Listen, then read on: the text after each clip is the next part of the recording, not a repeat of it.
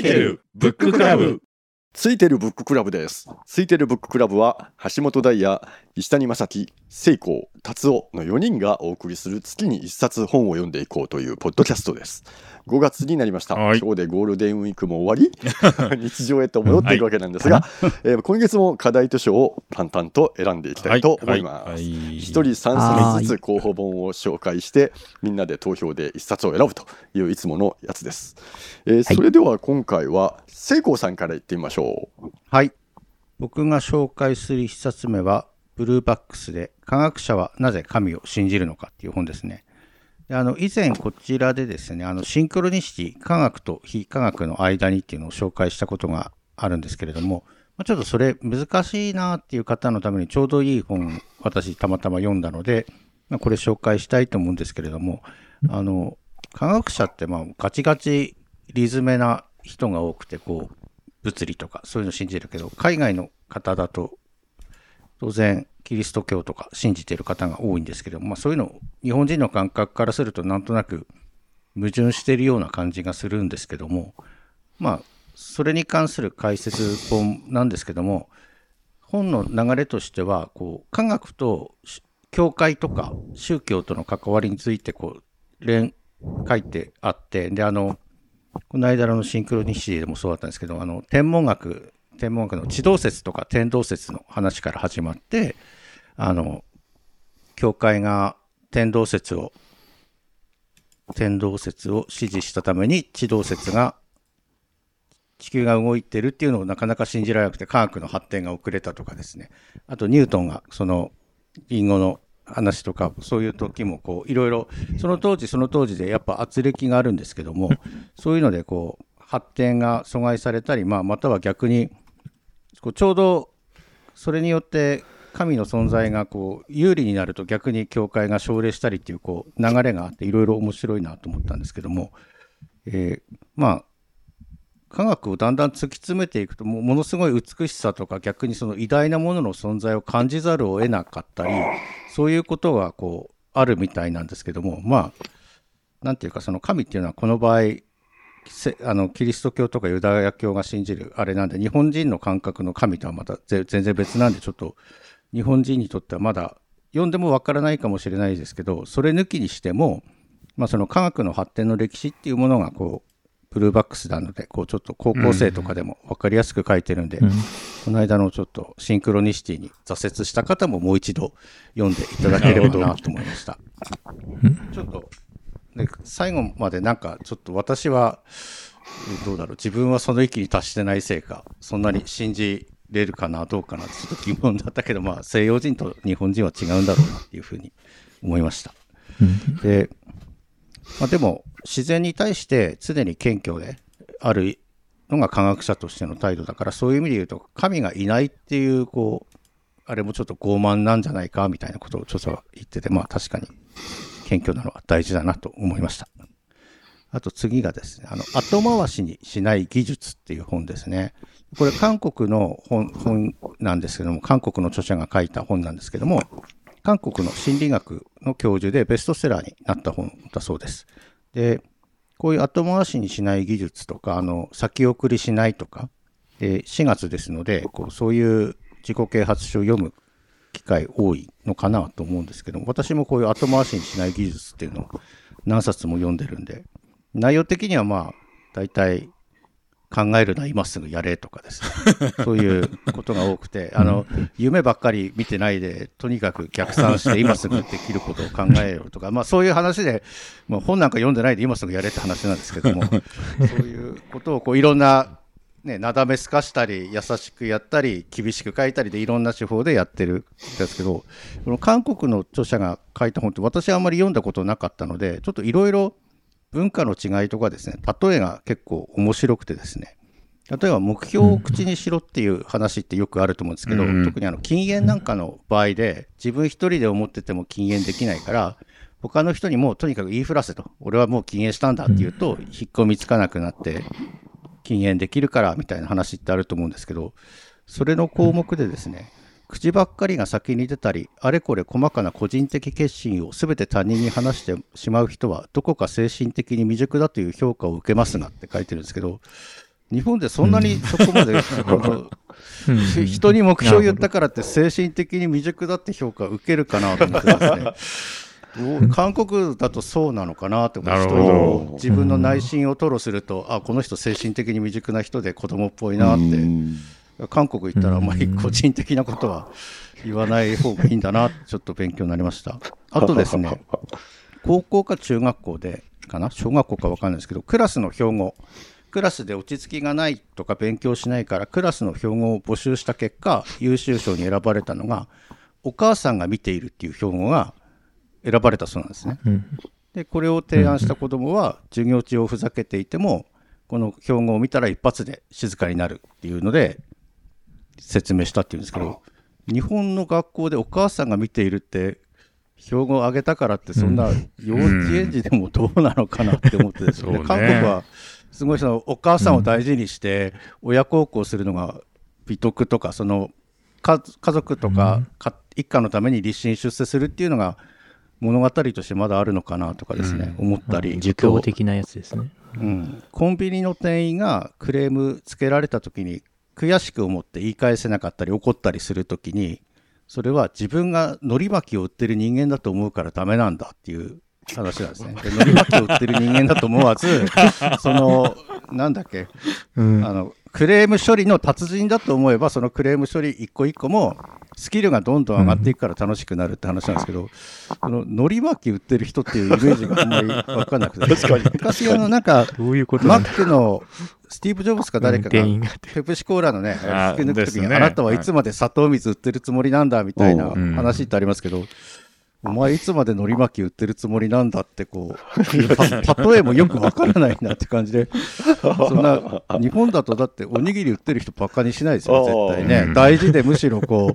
う、おにぎりこそ母の味みたいな例えはあるけど、海苔巻き売りがってバカにする人 いないし、寿司職人にそんなこと言ったらめちゃくちゃ怒られますよね。お前いつまで海苔巻き巻いてるつもりなんだとかって、で面白いなと思ったり、あと、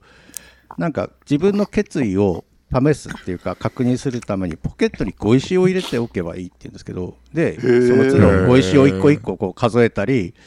あの決心を守らなかったらポケットの碁石を聞いたことあるな。右から左に移すとか、うんうん。日本ってそんなに碁石ってないんじゃないかなと思って、うん。おおもちゃ屋さんとか行って将棋の駒はあるかもしれない。けど本物の碁石ってなかなか入手困難じゃないかなと思います、専門店行けばもちろんあるでしょうけどあのまあでも囲碁の世界だとね韓国強いですもんね、そうですね。めちゃくちゃだからうん、なんかそういう例えがいちいち面白くてですねこう結構逆に印象に残るストーリーが いろいろあって。それもうなんかストーリー関係なくなってるけど。もう、あの、あとですね、あの、例えが本当、あ、あともう一つ面白いのが、60、美談としてですね、65歳のおばあさんが、息子とかに会いたいから、一人暮らしの人がですね、都会に住む息子に会いたいから、免許を一年発起して取ろうと思って、960回落ちて、いや、959回落ちてか、960回目に受かったっていう話が美談として載ってるんですね。で、このおばあちゃんはその960回も受けてるから、お金がなくて、あのああ。雑穀やよもぎを市場で売ってたんだけども、その免許を取るために、マンションの清掃の仕事までやって、免許費用を捻出したみたいな話ですごいこう頑張れば叶う的な話なんですけど、で、960回試験受けて69歳でやっと、免許取ったんですね、最終的にね。で、車がまだ買えないんですよ、その なるほど。960回も試験受けてお金がないから。で、今度、車買うために今度は頑張るみたいな話なんだけど、へ微妙ですよね、この例え話が。なんていうか、ー微妙だよね。ここが美談なや、やばいじゃないですか、もう免許返納しなきゃないし、その、なんか公共インフラが整備されてないし、向いとか向いてないんだから。そうそう 向いてない向か方が向いてないみたいな。だからやめてね、なんか本当に違う方やってタクシーで行ったり、電車で行ったらいいんじゃないかって思うんだけど、うんまあ、例え話っていうかね、あれだからもうしょうがないんでしょうけど、この辺の少なくとも感覚がちょっと。99回目で諦めてほしいですよね。いやもう家族も止めた方がいいんじゃないかって思うんですけどね。まあそういうちょっと面白い本ですね。後回しにしない技術でした。はいはい。で3冊目もですね、ちょっとそういう意味で面白いっていうか、あの100冊で耕すって本ですね。で、著者の方が、えっと、100冊で耕すの著者の方が、近藤幸太郎さん、安太郎さんっていうのかな。あの、元朝日新聞の記者の方で、うん。音楽評論家とかやったり、ライターもやってたけど、まあ、今、新聞記者やって、あと、更新の育成とかにも当たってる方らしいんですけど、文章塾とかやってですね、あと、漁師、あの鉄砲で撃つ本の漁師もやってるみたいなんですけども、うん。タイトル通りあの100冊で耕せっていう、この100冊をコアにして、究極の100冊の自分の本棚を持て、その本を持って、あの、自分の書くとしろみたいな感じの本なんですけども、いろいろ面白いんですね。ユニークなのがまず、この本って早く読むか遅く読むかとかですね、本は買うのか、借りるのかとか、一つのジャンルを極めるのか、いろんなジャンルの本を読むのかっていうような、こう、対立軸っていうのはよく読書論であると思うんですけど、そういうのをこう A 面、B 面に例えて、それぞれ両論併記して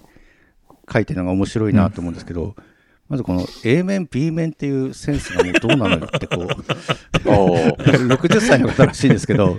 どうなのよって、まあ、思うんですね。今時 A 面、B 面って意味わかんのかなとか思うじゃないですか、普通ね。確かに考えてそうだと思うんですけど、まあだって、微妙にい CD ろんなに主張がなってからですらもうね、30年ぐらい経ってますからね。ね、CD じゃなくメモリースティックっていうか、そのリキッドオーディオとかだって出たのがもうだいぶ前の時代じゃないですか。そうそう微妙に主張がおじさん臭くてですね、あのなんか北方健三的な主張が多いんですよね。例えば電車でスマホを眺めるのは非個性的だから、俺はいつでも電車でスマホは使わないとかね。そんな今時個性いらないなって。で 電子書籍は本ではないとかですね。あれは身体性を伴わないから 本じゃないから、あれはいくつ持っても蔵書にカウントしなくていいんだとかですね。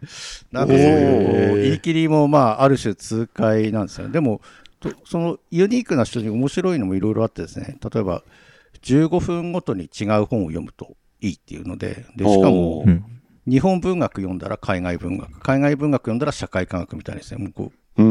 全然関係ない本を15分ごとに読むのがいいっつって、そうすると、うんまあ、多彩な本を読む訓練にもなるし、訓練っていうかなんていうの、結果的に多彩な本を読めるし、あと、隙間時間に本を読む訓練にもなるみたいので、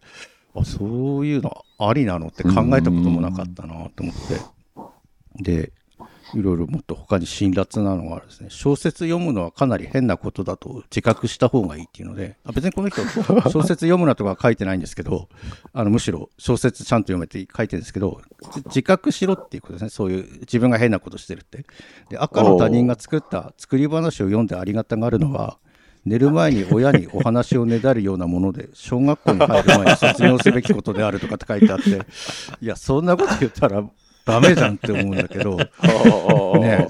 他人の作り話読んでありがたがるのおかしいとかって言ったら、音楽だってそうじゃないですかね。他人が作った音楽、喜んで聴いてるわけだから。でも、愛、だからそれを自覚的に感じて、逆に頑張れみたいな、なんつうか励ましっていうか、なんかそういうのとか、まあ、あとちょっと真面目にためになるやつだと、1年前の新聞の書評書評欄を参考にしろっていうのがあって、で新聞の書評欄って、ものすごいコストとかかけて作られてるらしいんですね。まずあの、新聞社に送られてくる本だけでも膨大な量になるじゃないですか。憲本とかね、読んでくださいで、当然。で、プラス、あと本屋さんに行って、2、3人のその書評委員会みたいなのに行って、あの、本屋さん、大きい本屋さんの会議室みたいなところを借り借りて、そこにこう大量の本を持ってきてもらうそうなんですよね。そのいいのあるとかっつって。で、おすすめ本また読んで、で、今度また店内見てとかって、こうすごい、ものすごい手間をかけて、とか膨大な量を読んで、今度でさらに書評委員会っていうものがこうあって、一流の専門家とか批評家の人が集まって今月これにしましょうとかこうあれにしましょうとかこれいやそれよりはこれだとかこっちがこうだとか言って作られてるみたいで本当になんか選ばれたりこうして作られてるみたいなんで、新聞はもう土日だけでもいいから買った方がいいんだ、その書評欄目当てでも。どうせ全部買ったって1000円もしないんだから、買ってじっくり読んだ方がいいっつって、で、それをなぜか、なぜか1年後に読めばいいって言うんですけど、その1年後に読む意味っていうのが、1年後に意味意味読む意味っていうのは、あの、読むに値する本を1年後ぐらいに読んでも陳腐化しないとか、まあ、まあ逆に1年後でも価値がある本ぐらいししか読まなくていいみたいなのとか、まあ、IT だとね、そうもいかないんでしょうけど、うん。あとそのおー。1年後だと古本があったり借りや図書館で借りやすくもなってるからいいんだみたいなのであなるほどなと。私も老後そういういうそういう趣味を持ちたいものだなと思いますね。あとね全集が今は安いからとかなんかトルストイ全集が1万円前買えるとかね、まあ、この前段として車とか時計のコレクターってこう青天井でお金かかるじゃないですか。もうそういうのか極めて、うん。書籍だとまあある程度のお金さえあればもう人類の英知とか歴史に触れることができるんでいいって言うんですけど。まあね東京だと不動産の方が高くつくかもしれませんけどその本を置くのに、まあ、おそういうふうにいろんなこうちょっと個性的な主張もあって。あといろんな本を読むリストなんかも丁寧に書いてあってこの方が選んだ本は100冊も書いてあるんですけどいろいろ世の中ためになる本のリストっていうのがいろいろあるみたいであの京都大学の文学部が選んだ読むべき英米文学リストとかですねあとあの欧米の方が選んだね古今東西の読む後世に残したい100冊とかそういういろんなこうリストのリストが載ってるんでそれを眺めるだけでも価値があるかなと思います。で欧米文学なんかもある程度昔から現代に向かって読んだ方がいいみたいですけど日本の場合はある程度の近代文学から昔に戻った方がいいみたいでいきなりあのなんていうの古今和歌集とかものすごい古いのから読んでいくと 現代にたどり着く前に飽きてしまうかもしれないんで明治時代からだんだん昔に戻っていった方がいいみたいなあことを書いあたまあ多分私はそんなにやることはないだろうけどもしやる機会があったらそうしてみたいなと思いました。ああ。あこういうたまにちょっと変化球的な書評のあれも面白いなと思って紹介しました。以上が私が紹介する3冊でした。はい。はい、ありがとうございました。はい。それでは次は達夫さんお願いします。はーい、達夫です。じゃあ、えっ、と、一冊目はですね、させていただくの使い方、日本語と敬語の行方という、角川新書から出ている本ですね。著者は、えっ、と、椎名美智さんっていう、まあ、言語学者の方で、えっ、と、法政大学の教授だそうです。で、この本自体は2022年の1月に出ています。で、これはまあ、タイトルの通り、させていただくについての解説の新書ですね。で、まあ、あの、自己紹介させていただきますとか、まあ、発表させていただきますみたいなやつだ、使い方だと、まあ、普通にふ受け入れられるっていうか、まあ、私益の、まあ、献上みたいな感じで、まあ、許可を得てる的な感じでね、まあ、普通なさせていただきますなんですけれども、なんかまあ、最近増えてるやつは、あの、館内での飲食は禁止させていただきますとか、えっ、と、ポイントを申請させていただきますみたいな。いや、そこはさせていただくじゃなくていいんじゃない？なんていうような、そういう違和感をこう、覚えたりとか、その気持ち悪さがうんあったりすると。で、そういうその、最近のね、そういう、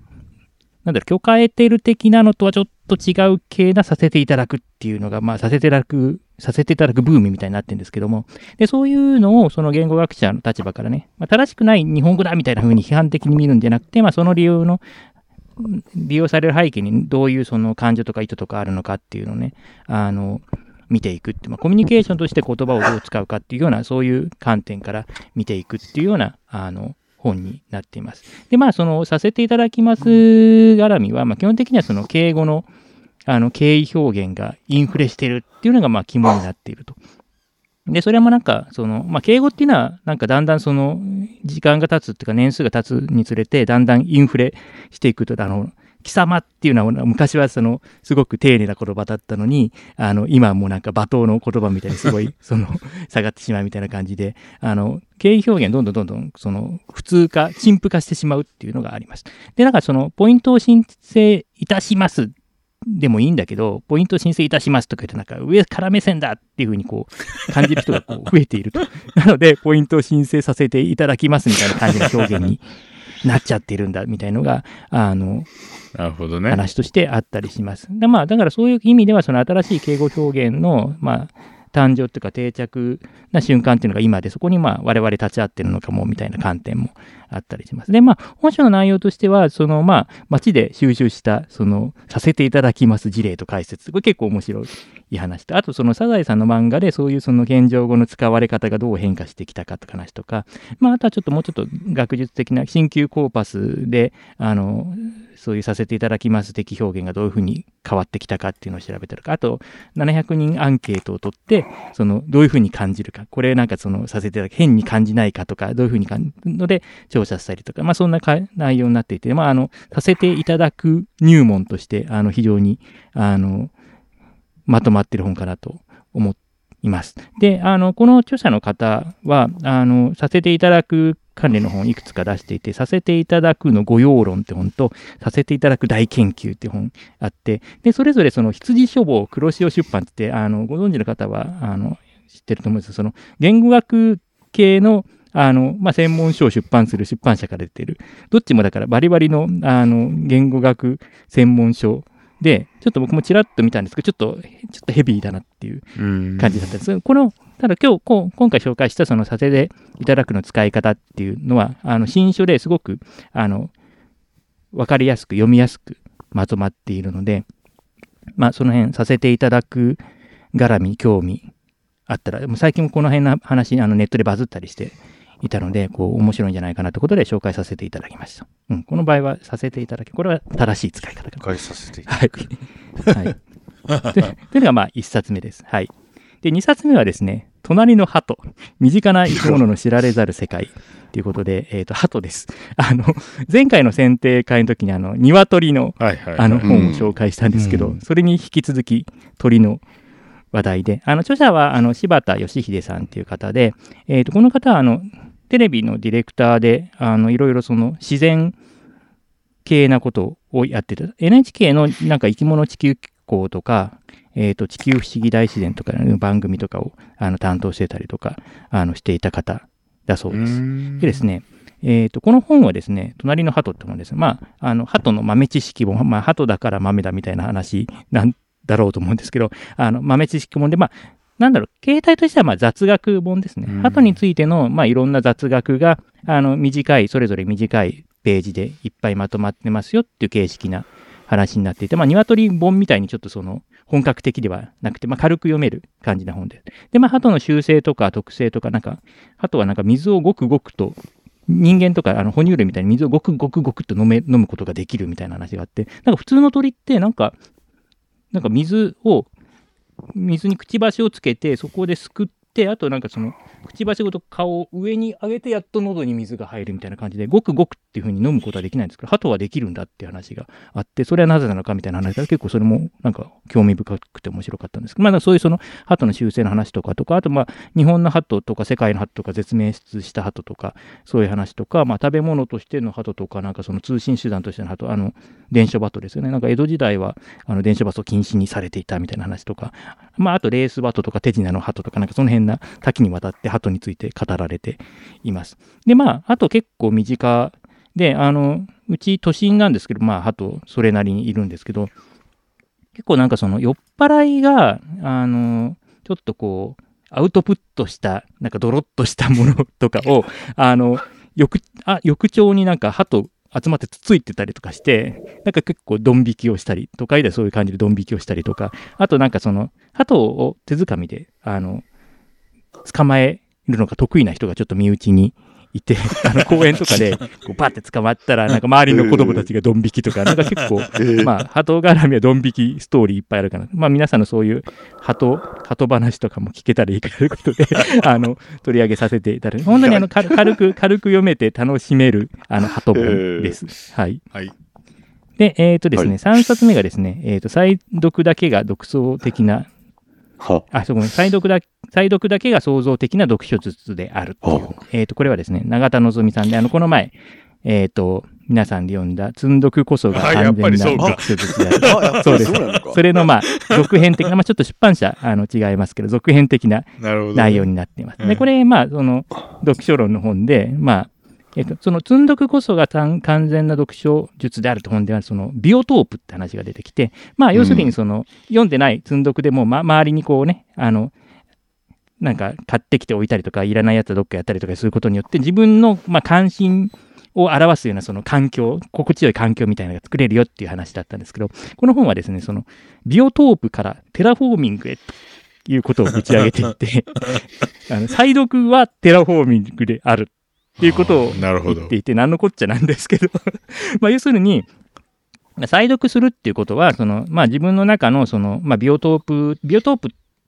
的なものをやると、まあ、キーワード、自分の関心のキーワードが、あの、ゆるく、あの、つながってネットワーク構造みたいなんですけど、そういうのを、あの、強くしたりとか、部分部分を補強したりとかいうことに、あの、つながりますよと。だからそのビオトープの次の段階として、そういうその再読によって強化するみたいなような話になっています。で、まあ、あの、話としては、まあ、まあ、そうです。他にもいろいろその読書術系の話がいろいろあって、で、まあ、ちょっと積んどく系の話と重なるところもありそうな感じはしてるんですけれども、あの、ちょっと後半は飛ばし読み、ちょっと急ぎで飛ばし読みだったので、あの、まだあれなんですけれどもね。まあ、ちょっとそんな感じで、なかなか、あの、ぶっ飛んだ感じで面白い感じです。で、まあ、一応その、再読している本だけど、なんか、ブッククラブではおすすめしにくい本なども、まあ、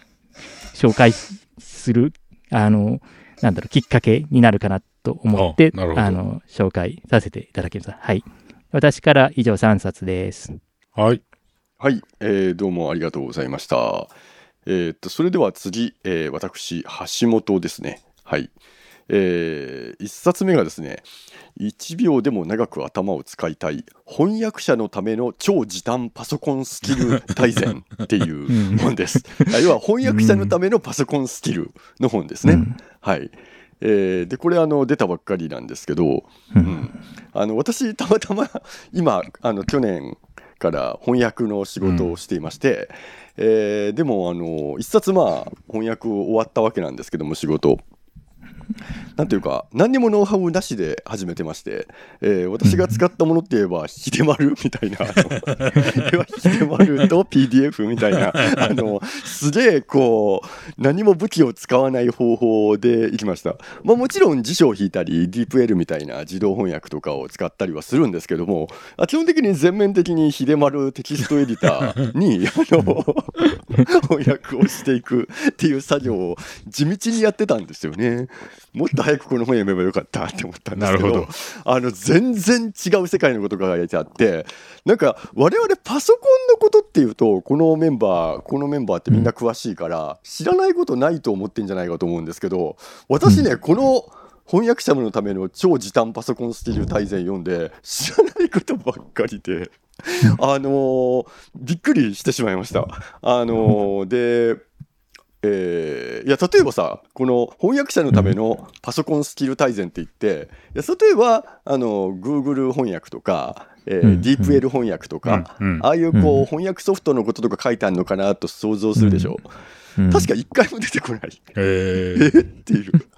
そうじゃなくて、えっと、まず基本的にはあのワードの使い方翻訳者が必要な、えーであるとか Windows の操作の仕方とかから始まるんですけどあのー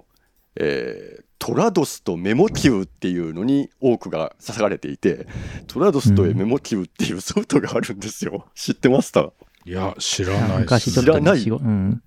機械翻訳やってたので、仕事でちょっとその辺はやっあー知ってますか？はい、トラドス。そうそう、はい。結構高いんですよね買うと、うん、そうそうそう。であのーうん、トラドスとメモキューっていうその翻訳者が使っている、えーソフトウェア、まあ、その他のソフトの紹介もあるんですけど一番大きいのはその2つのソフトウェアの、えー使い方っていうのが書かれていて結構私衝撃を受けてあこんなソフトいいソフトあったらもっと早くできたのにってすっごい思ってですね。だからなんかその衝撃でこの本すごいいい本っていうあのー感じで翻訳をだからちゃんとやるんだったらやっぱり専用のソフトウェアテキストエディターじゃなくて、を使った方が全然効率的あの長い文章を翻訳する時ってやっぱりその語の統一とかがとても重要になるので、うんうんその、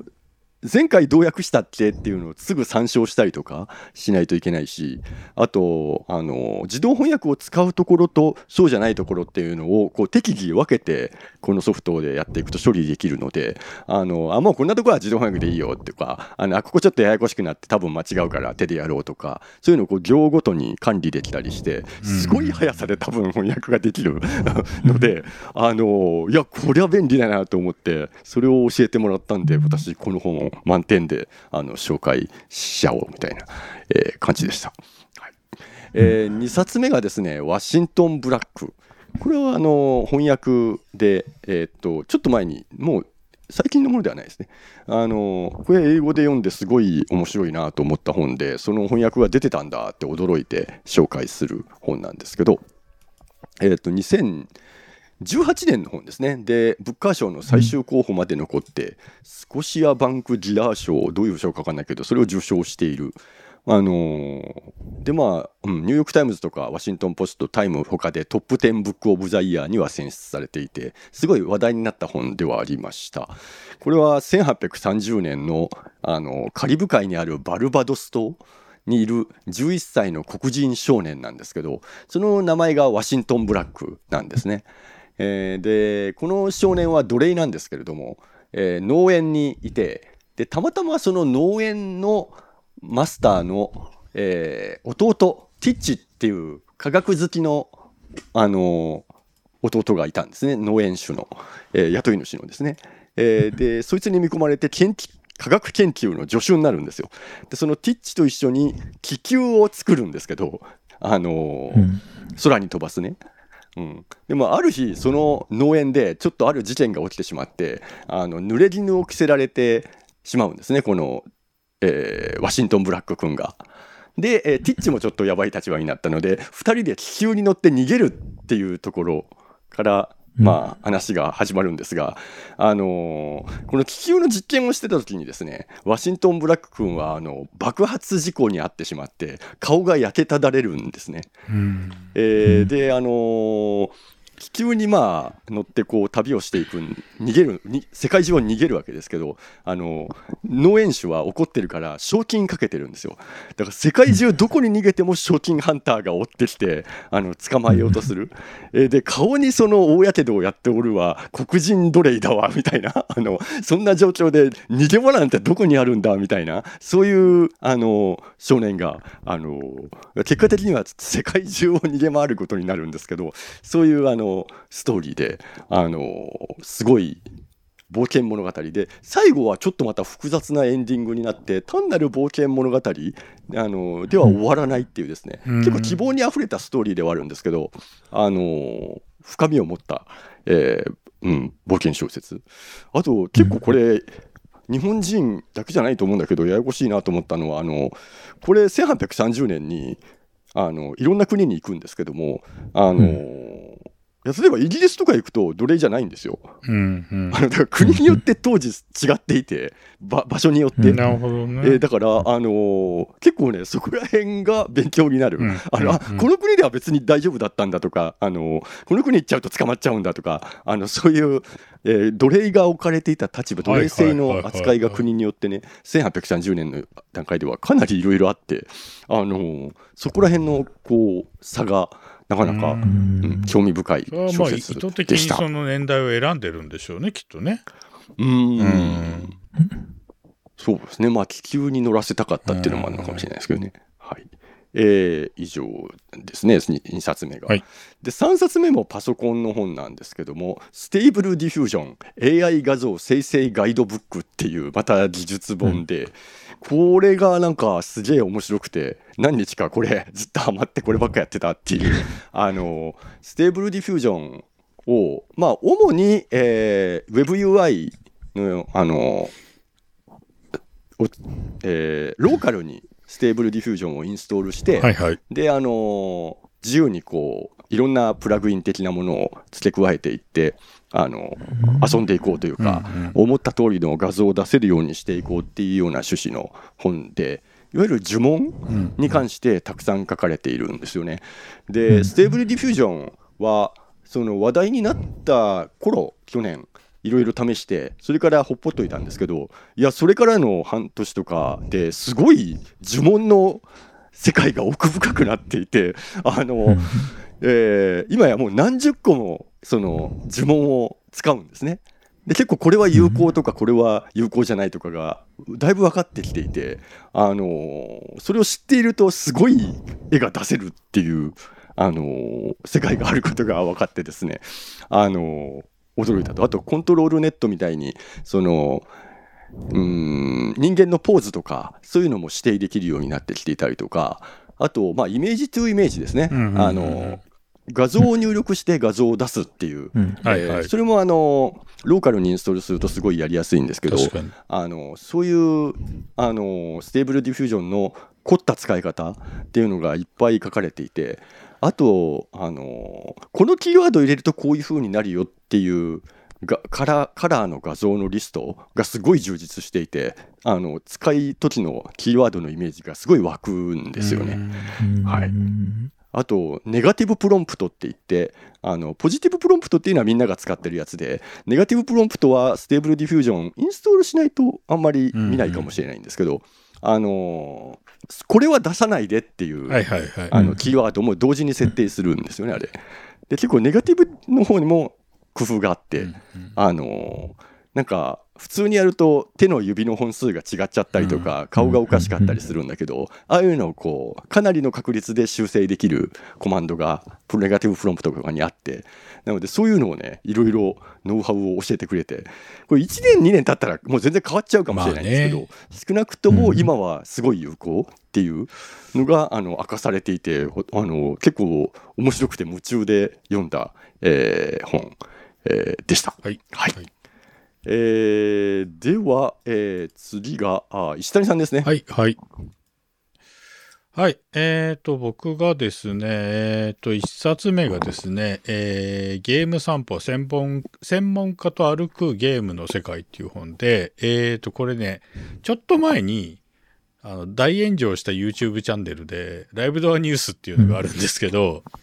えーライブドアニュースがですね、その、始めるときに結構コストをかけて、えー要するに普通は扱わないようなニュースを、えー動画にしようっていうことで結構あのーお客さんを集めていたんですが、えーその担当メインになってた担当2人が辞めてですね、えー辞めた1本目の投稿があのなんかホリエモンの煽り動画っていうので大炎上したっていうのがあったんですけどで僕実はこのゲーム散歩っていう YouTube チャンネル結構好きで昔から見ててで彼らは何やってるかっていうとその今のゲームって要するに現実世界のいろんなものをシミュレーションしたりとかそれ舞台に選んだりとかをしているんですよね。なので、えーそれぞれの専門家にこのゲームの世界は、えーまあ、そもそも正しいのかとかどう読み解いているのかみたいなことを解説をさせるっていう、えー YouTube 動画をやっていて、えー例えばですねそのゼルダの「ブレス・オブ・ザ・ワイルドを」えー気象予報士の石原良純に解説させるとか、えーこんな天気の変化はあるのだろうかみたいなこととかあと,、えー、と FGO っていうゲームがあるんですけどそれは、えー、と要するに昔からいる、えー英雄を、まあ、呼び出して、えー自分のキャラクターとして、えーえー使うみたいなやつがあるんですけど結構ギリシャの英雄が出てくるんですね。なのでそれをギリシャ学の専門家に、えー要するに、えーアポロンがいるけど、えーこのゲームではこんなキャラクターとして描かれているけどそれはいかがなものかみたいなことを延々と喋らせる。ででこの方が NHK でギリシャのこともやってる藤村志信さんという方でで結構僕衝撃だったのが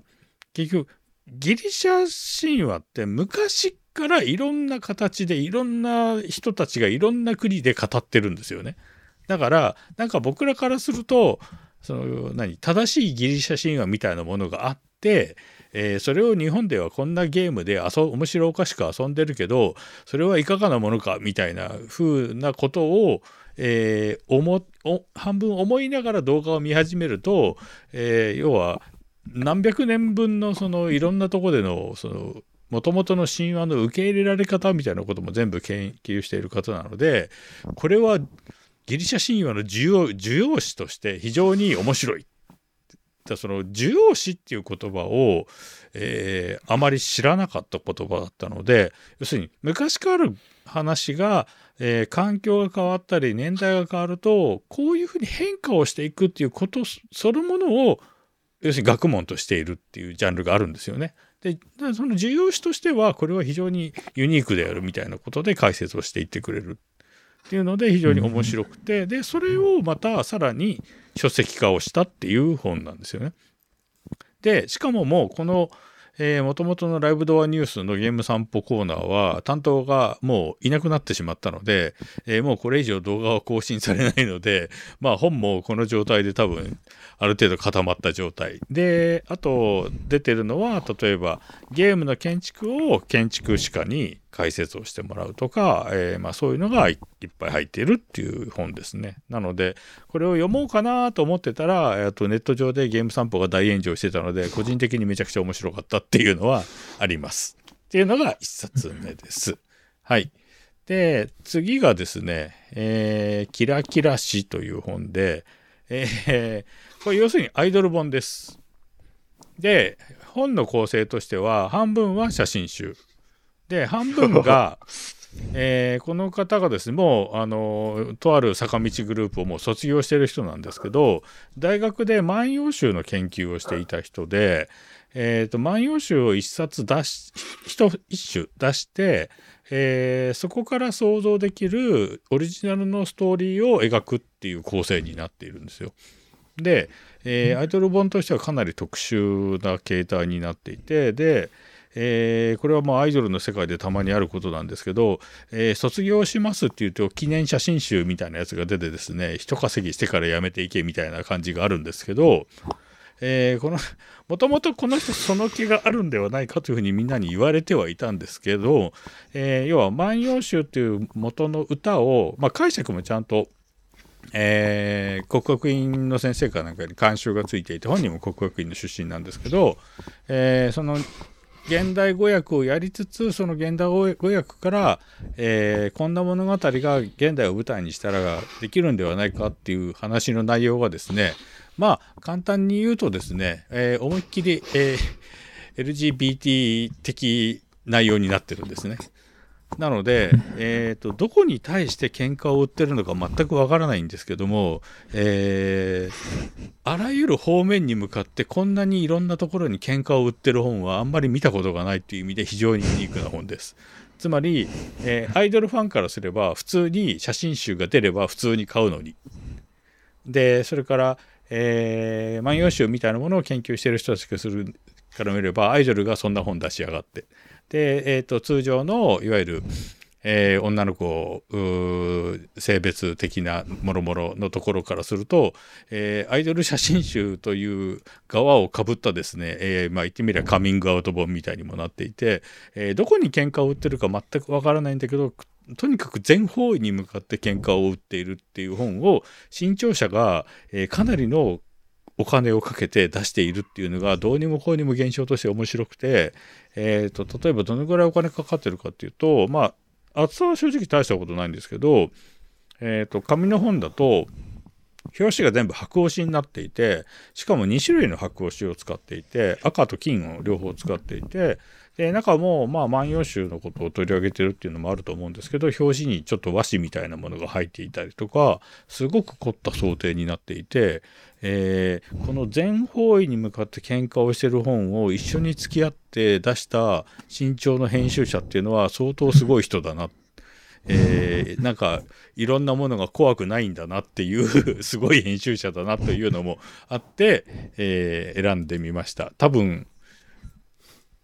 紹介をしない限り誰も見ることは多分ないとは思うので、えー紹介をしてみたという感じです。はい。で、え3冊目がですね、まあ、前々から紹介をしようと思ったんですけど、まあ、だいぶ話が溜まってきたので、そろそろちょうどいいかなと思うのが、えー漫画で、えー、望郷太郎。で、書いたのは、えーこれの一つ前は、平家物を書いていた山田義弘ですね。で、山田義弘が、その、平家物っていう、その、要するに、お茶の世界を、まあ、丸々一人の人生を使って表現をしてまあそのおそらく本人としても一番のヒット作を出した後に何を書くのかなみたいのを思ってはいたところがあってで、えー最初始まった時はですね要は何だっけ氷河期みたいな大寒波がやってきてでその主役になっている男がですね要はなんか株価なんかで大成功して超金持ちででなんかそのいつか氷河期が来るかもしれないみたいなことを考えてそのコールドスリープできる設備を家に整えていたら本当に大寒波がやってきて、えーコールドスリープしてでその男が目が覚めたっていうところから始まるんですけど500年経過してるんですよ。で500年経過した上でしかも家族全員入ってたはずなのに、えー機械が壊れなかったら本人だけで全員死んでるんですね。でえっ、といろんなことが起きているからもう何が起きているか全くわからない要は異世界ものみたいな感じになっちゃってるんですよ。でえまさか異世界ものをやるの？みたいなところも含めて読み進めていくと、えー500年歴史が経っていてある程度文明が要は滅んでしまっている状態を描いているのでいろんなことがもう要は文明が元に戻っちゃってる。で、えー本人はいろんなことを分かった上でやっていくんですけど話が進んでいくにつれて要はですねこれ貨幣というものはどういうものかっていうことをゼロから描き直そうとしているんですよね。要するに貨幣っていうものがなどういうものをどういう社会からどういう形で生まれていってで当然貨幣っていうのは信用がついてもあるので、えーそれを発行してるとこのパワーバランスであるとか、えーそういうところも含めて貨幣っていうものがこうやって変化をしていくこうやって生まれていったんではないかっていう、えーまあ、仮説みたいなものを、え異世界という側をかぶせて描いているっていうので、えーお茶の世界をですね何年やったか忘れちゃいましたけど散々描いた人が割と間を空かずにすぐ始まった新連載が、えーまさか貨幣をゼロから問い直すっていうものになってるっていうのは非常にびっくりしてで割とその貨幣が出てくるまでに結構時間がかかったので、えーまあ、8冊たまったんでそろそろいいかなっていう感じで紹介という感じです。はい以上です。はい、どうもありがとうございました。はいそれでは12冊揃ったので、えーみんなで、えー投票を、えーしていこうと思います。はーい。えーでは、プレゼン順でいってみましょう。聖光さん、どれが良かったですか？はい。私は、一冊目、一冊目というか1位ですかね。あの、ダイヤさんが紹介した1秒でも長く頭を使いたい翻訳者のための超時短パソコンスキル大全ですね。まあ、黙ってれば自分で思いつくことなんかないことがたくさん書いてあるんだろうなと思って、ちょっと読んでみたいなと思いました。で、 Stable Diffusion も興味あったんですけど、ちょっと自分で試してないんで自分のパソコンで動くかどうかわからないので、ちょっと下調べしてから、インストールしてから、またちょっとチャレンジしましょうと思いました。で、2位がですね、あの、石谷さんが紹介したゲーム散歩、専門家と歩くゲームの世界っていうのがですね、これはあの、景観であの、土木のヨーロッパの土木を歩くとかの八幡先生あ八幡先生書かれてはいですね、あとあの僕はあのゲームとかであのこの頃ねあのロールプレイングゲームなんか昼とかフィールドのやつとかで昼と夜とかで、うんうん。夜になった時の星の位置なんか結構気になってしまうタイプなんですね。本当なのかなとかって思って月とあれの位置とか星の位置とかでうんこれもなんかちょっと目次見たら書いてね。プラネタリウムね書いてある解みたいなんで方が入ってますね。そうそうそうなんでちょっとそれは昔から興味あったんでちょっと読んでみたいなと思ったんでこれはちゃんとやってるやつやってますからね、それ。俺俺得な本だなと思いました。なるほど、なるほど。はい、以上です。はい、ありがとうございました。では、達夫さんはどれでしょはい。私はですね、一冊目が、えーっと、100冊で耕すですね。あの、まあ、読書術本は好きなのと、ちょっとこう、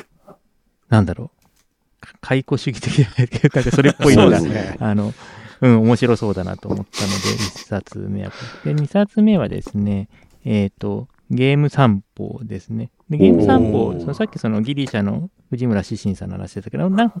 か何ヶ月か前にその古代ギリシャのリアルっていう、あの、藤村志信さんの書いた本を、はいはいはいここで紹介させていただまあ、とりあえず藤村新先生、面白い。めちゃ面白いですからね。そうそうそう。ううんん。というのもあるんで、まあちょっと普段ゲーム全然やらないんですけれども、まあちょっとこれは、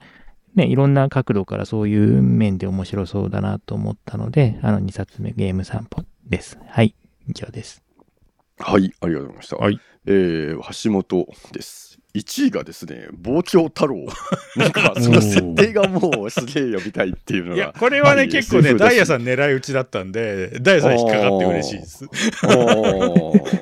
そうですね、その500年後に目覚めてっていう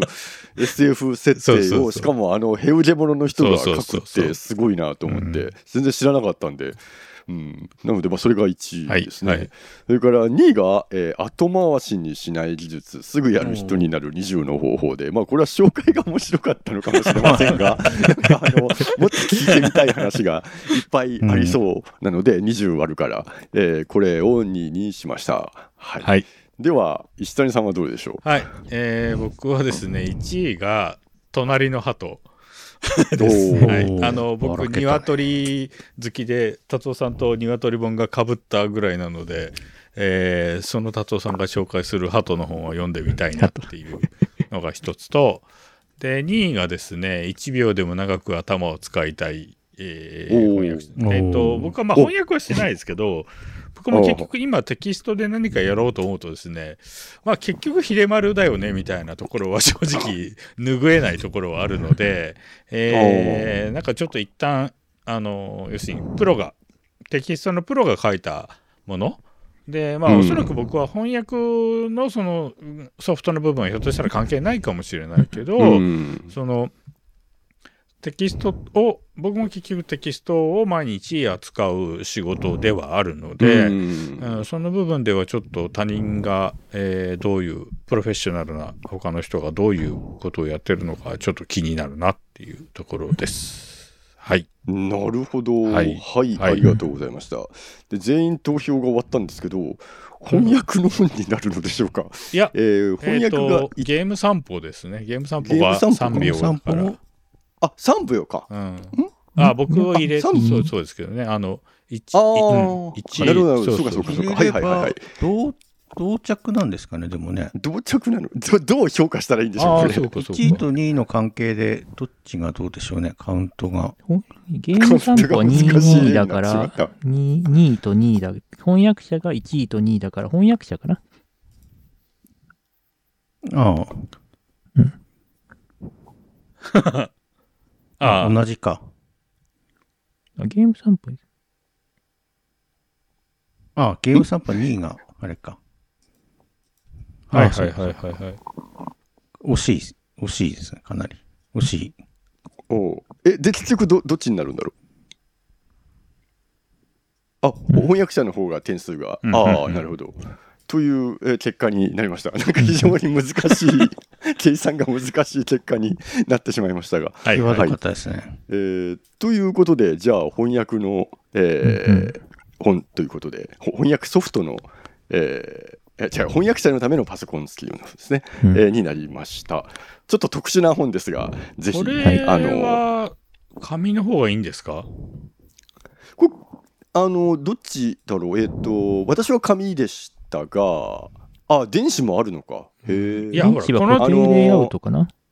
分厚い本でですねそう、え結っ構、とこの、うん。全部読まなくてもいいって書いてあったと思います、なるほどえー好きなところから読みましょうって、っていうのはあのワードとかエクセルとか知ってるところも結構あるはずなので、はいはいはいはい。あのはいはい。うん、ただねなんかこの本ちょっと面白かったです私。あのどどの章も。あのあそういう視点で書きますかみたいな感じがあってそうそう。あのなんかなんかほらワードもエクセルもね、系のその解説本って、うん、なんかその、つ技術をし紹介するとかっていうところに割と観点が置かれちゃうから、うん、で、多分そういう紹介の仕方じゃないですよね、この本ね。そうなんですよ、うん。翻訳者にとってってそうそういそうそう。うものでパソコンとか詳しくなくてもとりあえず翻訳者の人はこうやっていこうっていう。はいはいはい、はい。特化した。そうですね。スキルだけを書いていてその視点が私はさ斬新で結構面白く読んじゃいました、はい、うん。あでもすごい基本的なところから書いてあります。はいはい。うん。分厚い、えーっていう感じで。分厚いんだったら電子にしようかな。あーはい。そうですね。はい。でもまあ、達夫さんも実はね、翻訳の研究者だったりして、元。そうなんですよ。これなんか目次見てると翻訳メモリーツールとか僕はあの翻訳メモリーの研究とかをやっていたので。なるほどそうそうそうなので、なんか結構専門家の話が聞けそうで、えー面白いレビュー大会になるんではないかと思いました。まあでもちょっとこじゃあこれでいきまですね。すごい、はいすごい突っ込み大会になったら面白いですけど。ああ、確かに確かに。そうですね。あの、なんか怒り狂った達夫さんが60分喋り続けるみたいな。違うみたいな。こんなものは違うみたいな。すると。はいはいそうですね。はいはい。えーそれはそれで見てみたい気がする。確かに確かに。そうですね。日本語言ってもらうのが、なん。か面白い気がしますね。はいじゃあ、それで、えー1秒でも長く頭を使いたい翻訳者のための超時短パソコンスキル大全で、えー来週、あ、あ来来あの次回いきます。はい。はい。では、お疲れ様でした。はい。はい、お疲れ様でした。